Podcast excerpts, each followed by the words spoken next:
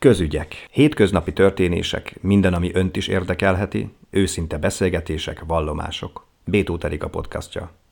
Stúdiónk vendége dr. Kázár Ágnes, aki háziorvos, belgyógyász és hát gerontológus is egyben. A demenciáról fogunk beszélgetni, a demencia az már-már népbetegség, hát egy bizonyos koron túl. Na most mi az a kor, amikor, amikor arra kell gondolni, hogy, hogy a demencia közelít? Hát ezt így nagyon nehéz meghatározni. Nem, nem igazán így húzzuk meg a sávot, hogy na, akkor most én már nyolcvan éves lettem, és akkor most már biztosan demenciával élek, mert nyilván sokkal fiatalabb korban is jelentkezhetnek a demencia tünetei.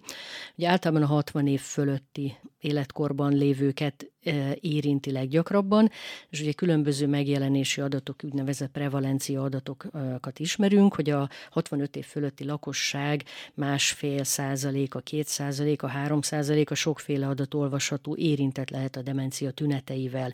És akkor, ahogy a korban haladunk, miután a demencia rizikófaktorai közül az egyetlen és egyáltalán nem befolyásolható és legfontosabb rizikófaktor az életkor, hogy eljutunk mondjuk a nyolcvan éves korhoz, ahol azt mondjuk, hogy már harminc százaléka a nyolcvan év fölöttieknek érintett valamilyen mértékben a demencia által, és akkor, hogy haladunk előre, mert ugye most manapság már nem ritka, hogy valaki nyolcvanöt éves, meg kilencven éves, nyilván ennek megfelelően nő az előfordulási gyakoriság.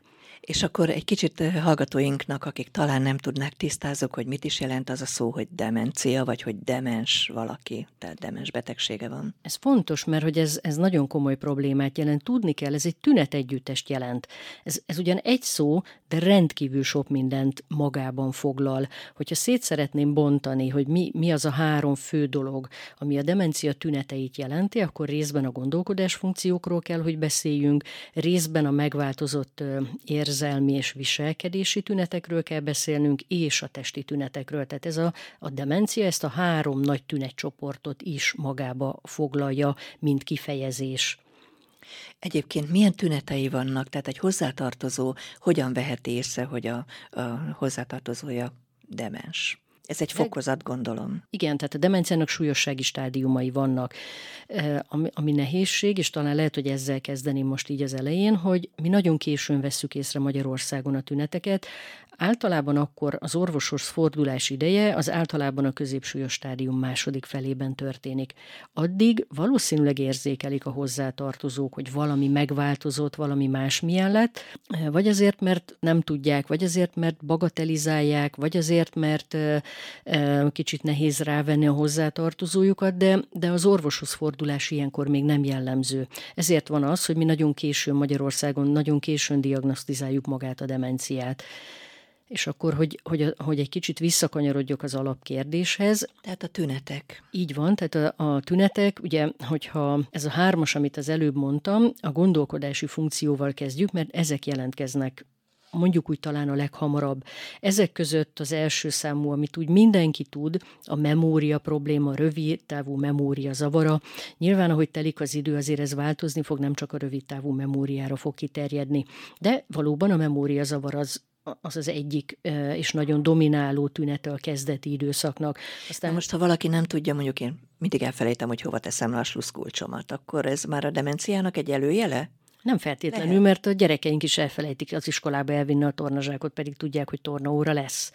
Ugye, ha, ha demenciáról és gondolkodási funkciókról, akkor mindig azt vizsgáljuk, hogy a, a felnőtt korában elért gondolkodási funkcióihoz képest elveszített gondolkodási funkciók azok, amik meghatározzák azt, hogy ez már demencia tünet, vagy egy egyszerű feledékenység.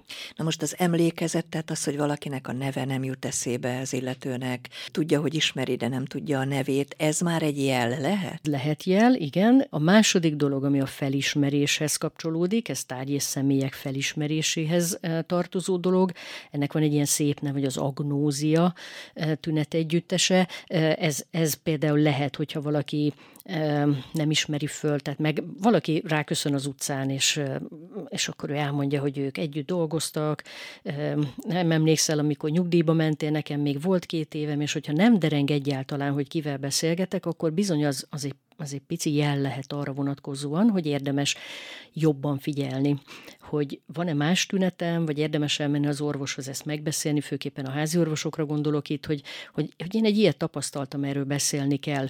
De a hosszú távú vagy a rövid távú memória romlik leginkább, vagy először? Legelőször a rövid távú memória romlik, de ahogy az időben, a betegségben haladunk előre, azért károsodni fognak már a hosszabb, a hozzánk életkorunkhoz közelebb lévő időszakokra vonatkoztatott memória probléma, hogy ez jól érthető legyen. Én ugye sokat, vagy hát sokszor elmondtam, hogy, hogy az én bevonódásom ebbe ugye a családi érintettségem okán van. Tulajdonképpen édesanyám érintett a demencia által, és most már eljutottunk oda, hogy ő már nem emlékszik, hogy ő középiskolai tanár volt.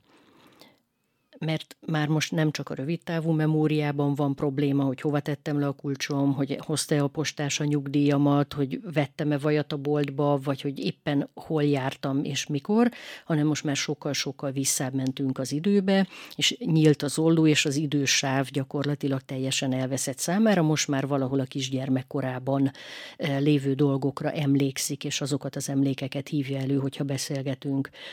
Tehát beszéltünk akkor a memóriazavaráról, beszéltünk a felismerés zavaráról, nagyon fontos a tájékozódás, a térbeli és időbeli tájékozódás, ez is egy nagyon korai jel, hogy milyen nap is van, vagy milyen hét is van, vagy hogy, hogy akkor most milyen hónap van. Ugye ebből adódik az, hogy gyakran a demenciával élők nem az évszaknak megfelelően, vagy az időjárásnak megfelelően öltöznek föl, mert ha süt a nap, akkor neki teljesen mindegy, hogy most nyár van, vagy tél van. Ha süt a nap, és úgy gondolják, hogy elmennek a boltba, akkor lehet, hogy nem fognak megfelelően felöltözni.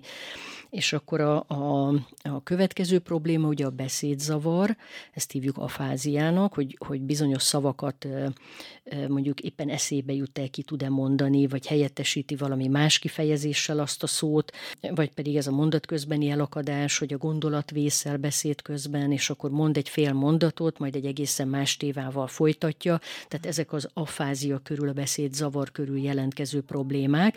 És a, az utolsó pedig, ami a, a bonyolultabb tevékenységek kivitelezésének a zavara, tehát hogyha egy, egy cselekvés sort kell végrehajtani, meg kell főzni a hús levest, előkészületet igényel, hiszen előkészülök hozzá edénnyel, nyersanyagokkal, összeállítom, megtisztítom a krumplit, de ha azt rendre elfelejtem beletenni a levesbe, vagy a sót, vagy a, vagy, vagy a tésztát, vagy bármit, akkor ott már látszik, hogy ott, és az föltállalom, mint hogyha teljesen természetesen ez egy tökéletesen elkészített étel lenne, akkor az bizony gyanús kell megint csak legyen azoknak, akik ezt a levest el fogják fogyasztani, hogy hoppá, nálunk így maradt ki a milánói makaróniból először a paradicsom, aztán utána kimaradt. Folyamatosan lehet látni, hogy már nem megy az a főzés. Milyen gyors egyébként a leépülési folyamat? Egyénenként változó, de általánosában azt mondjuk, hogy nyolc-tíz év ez a beteg út. Hogy kinél mennyi ideig tart mondjuk az enyhe stádium, vagy mennyi ideig tart a középsúlyos stádium, ezeket nem tudjuk, nem tudjuk megmondani, hogy ki hogyan lesz. Még, még a tünetekről egy picikét. És ebben a kezdeti szakaszban még egy fontos tünet van, az a szorongás és a hangulatzavarok. Lehet, hogy a memóriazavarok megjelenését is megelőzi a szorongás és a hangulatzavar, hogy valaki még nem is érti, vagy nem is, csak úgy látja, hogy valami nem úgy megy, mint ahogy ment neki két évvel ezelőtt, hogy, hogy nem olyan jól mennek a dolgai, nem találja ezt, mindig keresni kell, nem ott van, ahová ő. Tehát érzi, hogy baj van. Érzi, hogy baj van, de nem fogalmazza még meg, és ez egy befelé fordulás, egy szorongás, egy feszültség lesz. Ilyenkor jelennek meg az időskori hangulatzavarok, az, aki soha nem volt egyébként depressziós, és egy adott esetben sikeres, jól vezetett életet élt. Az ilyenkor ebben a hangulatzavarban el kell kezdeni a hozzátartozóknak gondolkozni, hogy vajon mi az, ami ezt kiváltotta pont most. És akkor lehet, hát, hogy, hogy van kiváltó ok? Hát pont ez a demencia tünetek, hogy nem emlékszem rá, hogy érzem, hogy, hogy csinálnék valamit, de sikertelen vagyok benne. Hogyan ez... lehet? Lehet gyógyítani a demenciát? Öm, hát nagyon sok mindent lehet tenni, hogy, hogy ezt így kimondani nem lehet, hogy gyógyítani lehet a demenciát. Ugye, vagy fontos, lassítani hogy, ezt a fontos, nagyon leromló folyamatot? Lassítani lehet, de azt nagyon fontos, hogy tudjuk, hogy ugye nem a demenciát gyógyítjuk, mert az egy tünet. Tehát ugye ami, ami dolgunk tulajdonképpen, hogy a tünetek mögötti betegséget valahogy próbáljuk megkideríteni. Ezt a szakorvosok tudják, az ideg- és elmegyógyász szakorvosok. Fontos, hogy amíg a gondolkodási tünetek lesznek az irányadóak, tehát a memóriazavar, a beszéd nehézsége, a tájékozódási zavar, ebben az időszakban még inkább az ideggyógyász lesz az, aki fog tudni segíteni. De ha domináló tünetek, az érzelmi tünetek és a viselkedés változás, hogy valaki, aki, aki eddig nem káromkodott, most gyakran káromkodik, gyakran felemeli a hangját, agresszív lesz, támadó lesz, vagy nehogy Isten olyan dolgokat állít, ami nem úgy van a valóságban, megjelennek a hallucináció tünetei. Itt inkább az elmegyógyász lesz az, aki a megfelelő gyógyszeres terápiát be fogja tudni állítani. Mert hogy nagyon fontos, hogy, hogy ezek tünetek. Ez egy betegségnek a tünete. És a betegséget kell kideríteni, és akkor lehet gondolkozni azon, hogy lehet-e gyógyítani, vagy sem. Van-e olyan intézmény, vagy, vagy alapítvány, egyesület, nem tudom, egy szervezet, akikhez fordulhat mondjuk a hozzátartozó? Mert hiszen ez nem csak az egyén problémája, hanem a család problémája is, kvázi egy társadalmi probléma, ha úgy vesszük. Tehát hova tud fordulni a hozzátartozó, ha úgy látja, hogy van egy demens hozzátartozója? Hát ugye ez... Igaziból szabályozott, csak valamiért mégis kicsit olajozatlan a rendszernek a működése, hiszen minden tünetünkkel, ha lázasak vagyunk, ha köhögünk, most ugye ennek van itt az időszaka, akkor mindenki számára teljesen természetes, hogy elmegy a házi orvoshoz. Hát, amikor memóriazavart észlelünk, vagy tájékozódási zavart észlelünk, vagy hangulatzavart, akkor is természetesnek kellene lennie, hogy el kell menni a házi orvoshoz. Jó esetben olyan házi orvoshoz tartozunk, akinek mondjuk ilyen alapvizsgálatokban van jártassága, és ő egy három pillanat alatt, de mondjuk nevezzük percnek ezt a pillanatot, három perc alatt egy nagyon egyszerű teszttel meg tudja azt nézni, hogy valóban van probléma, vagy nincs probléma. Hogyha ő egy picit jobban érdeklődik a, a demencia, illetve demenciát okozó betegségek irányába, akkor lehet, hogy ez a vizsgálat mondjuk egy tíz perces vizsgálat lesz, és egy picit részletesebb lesz, de már irányadó lesz arra vonatkozóan, hogy demencia tünet van, vagy nincs. Hát első körben mindenképpen én azt gondolom, hogy a házi orvoshoz kell fordulni, hiszen a házi orvos fogja beutalót adni a pszichiátriára vagy az ideggyógyászatra. Nem kell megijedni, tudom, hogy most nagyon hosszú várakozási idők vannak, de hogy ebben a kérdéskörben a demencia tünetek lefolyása az egy nagyon lassú progressziójú, az egy nagyon lassú folyamat. Van idő azt is kivárni, hogy mondjuk egy-két hónapot várjak az ideggyógyászati vizsgálatra, nem feltétlenül kell azonnal magánrendelőbe rohanni, hanem, hanem lehet várakozni, mert közben nem történik semmi, nekem kell gondoskodnom az én hozzám tartozó szerettemről, nekem kell figyelni, hogy mi az, amiben neki segíteni kell. A kérdés vonatkozásában, tehát ez az egyik irány a házi orvosi vonal. Nyilván ma nagyon sok civil szervezet van, vagy legalábbis én úgy gondolom, hogy sok civil szervezet van, akik foglalkoznak a demenciával. Ugye az első ilyen országos hálózat, az az Alzheimer Cafék hálózata volt. Ez Franciaországból jött hozzánk, nem igazán váltotta be úgy a hozzáfűzött reményeket, mert ez nálunk itt Magyarországon inkább a, a szakemberek találkozójává vált, és, és egy ottani tudásátadás. A Franciaországban ez úgy működik, hogy a demenciával élők és a családtagjuk jön el egy ilyen kávézóba, egy közösségbe, ahol mindenki elmondja, hogy neki milyen problémája van, és mindenki elmondja, hogy ő milyen megoldást talált erre. Tehát ez egy Tehát közösség. Tapasztalatokat cserélnek. Így van, én úgy látom, hogy Magyarországon ez Facebook közösségben zajlik ez a tapasztalatcsere, és jó esetben ezeken a rendezvényeken van jelen pszichológus, van jelen orvos, van demens szakgondozó, aki egyébként támpontokat tud adni, hogyha, hogy ezt most jól csináljuk, ezt most rosszul csináljuk, jobb lenne, ha így csinálnánk, tehát hogy itt sokféle szakember gyűlhet össze, de itt fontos lenne, hogy ott legyenek az érintettek, akár családtagként érintett valaki, akár demenciával érintettként. Ez csak így működne jól. Magyarországon ez még nagyon gyerekcipőben jár. Üm, tulajdonképpen én is üm, vagyok ilyen Alzheimer Café alapító, meg nagyon sokat dolgoztam ebbe, de egy dolgot láttam én problémának, hogy Magyarországon nem kapcsolódik össze az érintettek köre a szakemberek körével, és ezért valahogy elmozog egymás mellett ez a két rendszer, és az egyedüllétérzés erősödik az érintettekben, a szakemberekben pedig benne van a tetrekészség, de így, hogy nem tudunk nem tudjuk, hogy milyen szükséglete van az érintetteknek, így elcsúsztak a dolgok. De mi az oka annak, hogy nem tudnak egymáshoz közelíteni? Nem tudom megmondani. Nem tudom, nem jöttem rá, de azt mindenképpen újra kellett gondolni, hogyha civil közösségként szeretnénk segíteni, akkor, akkor valahogy kapcsolódnunk kell, és, és valahogy meg kell találnunk azokat az embereket, akik elmondják, hogy nekik mi a nehézségük a demenciával élő gondozása vonatkozásában. És akkor tulajdonképpen tavaly, most már több mint egy éve alakítottunk egy ilyen civil támogatói kört, a Nem vagy egyedül támogatói kört, amine, amiben végül is csatlakoztak hozzánk most már egyre szép, szép számmal érintettek, akik nem szociális szakemberek, nem egészségügyi szakemberek, hanem nagyon-nagyon sokféle, a közgazdászoktól kezdve marketingeseken át. Nagyon sokan vagyunk most már olyan emberek, akik, akik elhozzák nekünk a problémát szakembereknek, és arra megfelelő válaszokat tudunk adni. És tulajdonképpen ebből az egészből született meg ez a Ne feledd nap, ami most egy ilyen országjáró programra fog indulni, ebben segít minket majd az Alzheimer autó, ami az első most Magyarországon, hogy összeállítottunk egy olyan programcsomagot, ami megpróbál a jelenlegi szükségletekre választ adni. Mert hogy milyen szükségletekre? Tehát arra, hogy hova vigye a hozzátartozó a demens beteget?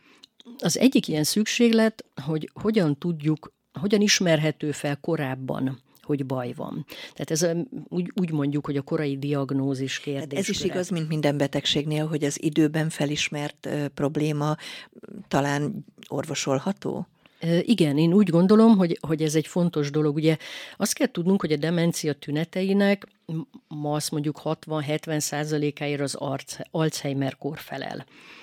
És a, a maradék százalékból, mondjuk úgy, hogy akkor hetven az Alzheimer, huszonkilenc százalék az a vaszkuláris típus, az ér eredetű demencia, ami olyan betegségekhez, amik népbetegségek, a magas vérnyomás betegség, a cukorbetegség, ennek szövődményeként kialakuló stroke miatt jön létre.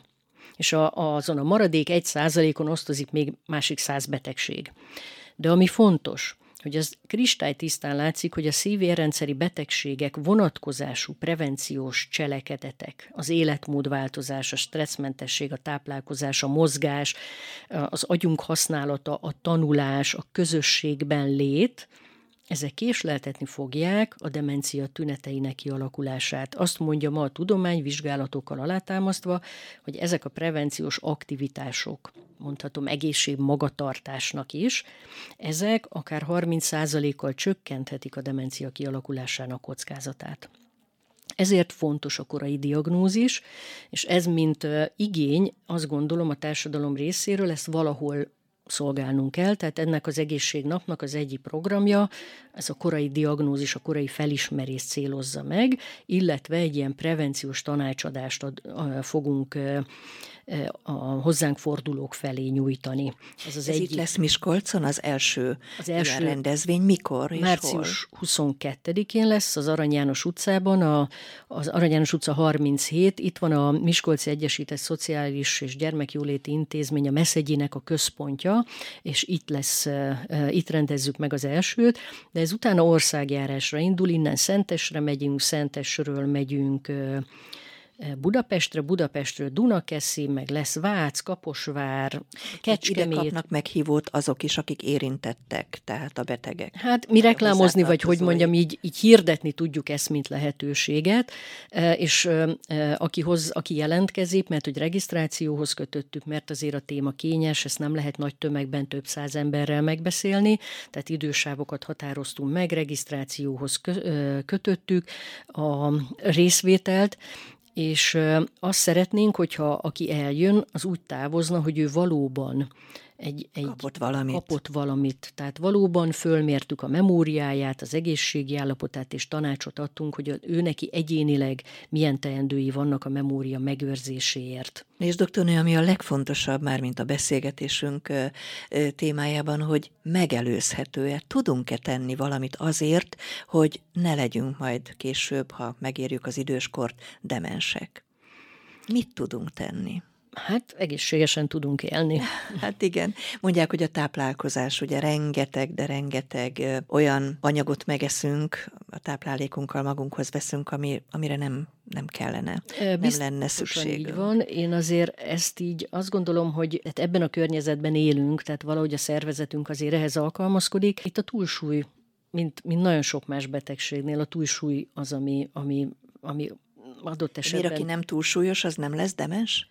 De lehet, csak hogy ez, amit mondtam az imént, hogy a szívérrendszeri betegségek vonatkozásában ugyan, ugyanazt a prevenciót tudjuk. Az Alzheimer-kor vonatkozásában nem tudunk megelőzési módszerekről beszélni. Annyit tudunk, hogy, hogy gyakorlatilag az egészségünket, az agyunk egészségét őrizzük meg.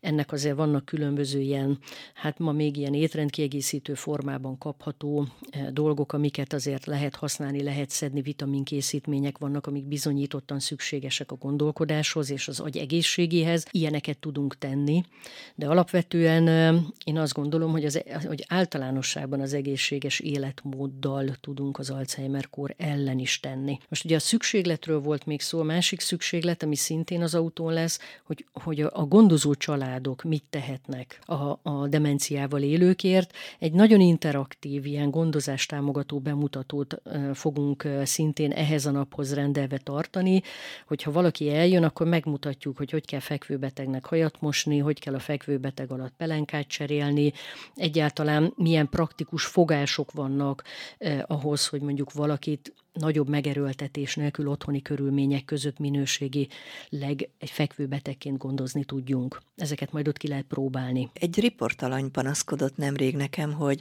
az édesanyjának várakozott az édesanyja egy idős otthoni elhelyezésre, és mire oda került a sor, hogy mehetne, akkor kiderült, hogy egy súlyos demenciával küzd, és nem fogadta az idős otthon.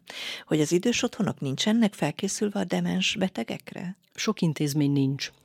Sok intézmény nincs. Az, hogy, hogy ez akkor derült ki, miközben várakoztak, azért ez, ez tekintettel arra, hogy beszéltünk arról, hogy a, tulajdonképpen a betegség lefolyása nyolc-tíz év, és ezt három szakaszra bonthatjuk. Azért azt gondolom, hogy ebben, ebben van dolgunk, hogy, hogy mondjuk tájékoztassuk így össztársadalmi szinten az embereket arról, hogy ez sokkal hamarabb. Ez nem szokott, vagy nagyon ritka az, hogy hirtelen alakuljon ki, és biztos, hogy olyankor valami kezelhető és visszafordítható oka van annak, hogy valaki dementálódik két hét alatt. Tehát, hogy ilyen, Mert, ilyen, hogy ilyen azért nincsen. Van. Lehet ilyen is, de ez abba az egy százalékba tartozó betegségcsoport, amit, amit azonnal kiszűrünk házi orvosként, mert azonnal fordul a beteg orvoshoz.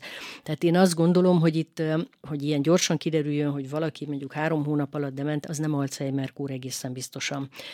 Valóban a szociális intézmények nincsenek erre fölkészülve, mert hogy ugye mit várunk el egy szociális intézménytől, hogy ott ilyen, egy ilyen nagy jól létbe foglalkozt, szabadon éljen egy demenciával élő. Igen ám, de hogyha az intézmény nem tudja biztosítani, hogy például ő ne kóboroljon el, és mondjuk kijut az utcára, és kijut a forgalomba, és tehát, hogy ez nagyon komoly veszélyt rejt. Én azt gondolom, hogy minden szociális intézmény maga tudja, hogy fölkészült-e a gondozói szinten, fölkészült-e infrastrukturálisan arra, hogy demenciával élő beteget fogadni tudjon. Én úgy gondolom, hogy ha egy szociális intézmény kimondja magáról, hogy nem tudja gondozni a demenciával élőt, akkor ezt fogadja el a hozzátartozó, mert biztos oka van, hogy ezt mondja. Nem tudja azokat a körülményeket biztosítani, amire a demenciával élő biztonságban. De ha közben lesz demens, mondjuk egy nem tud bekerül az idő...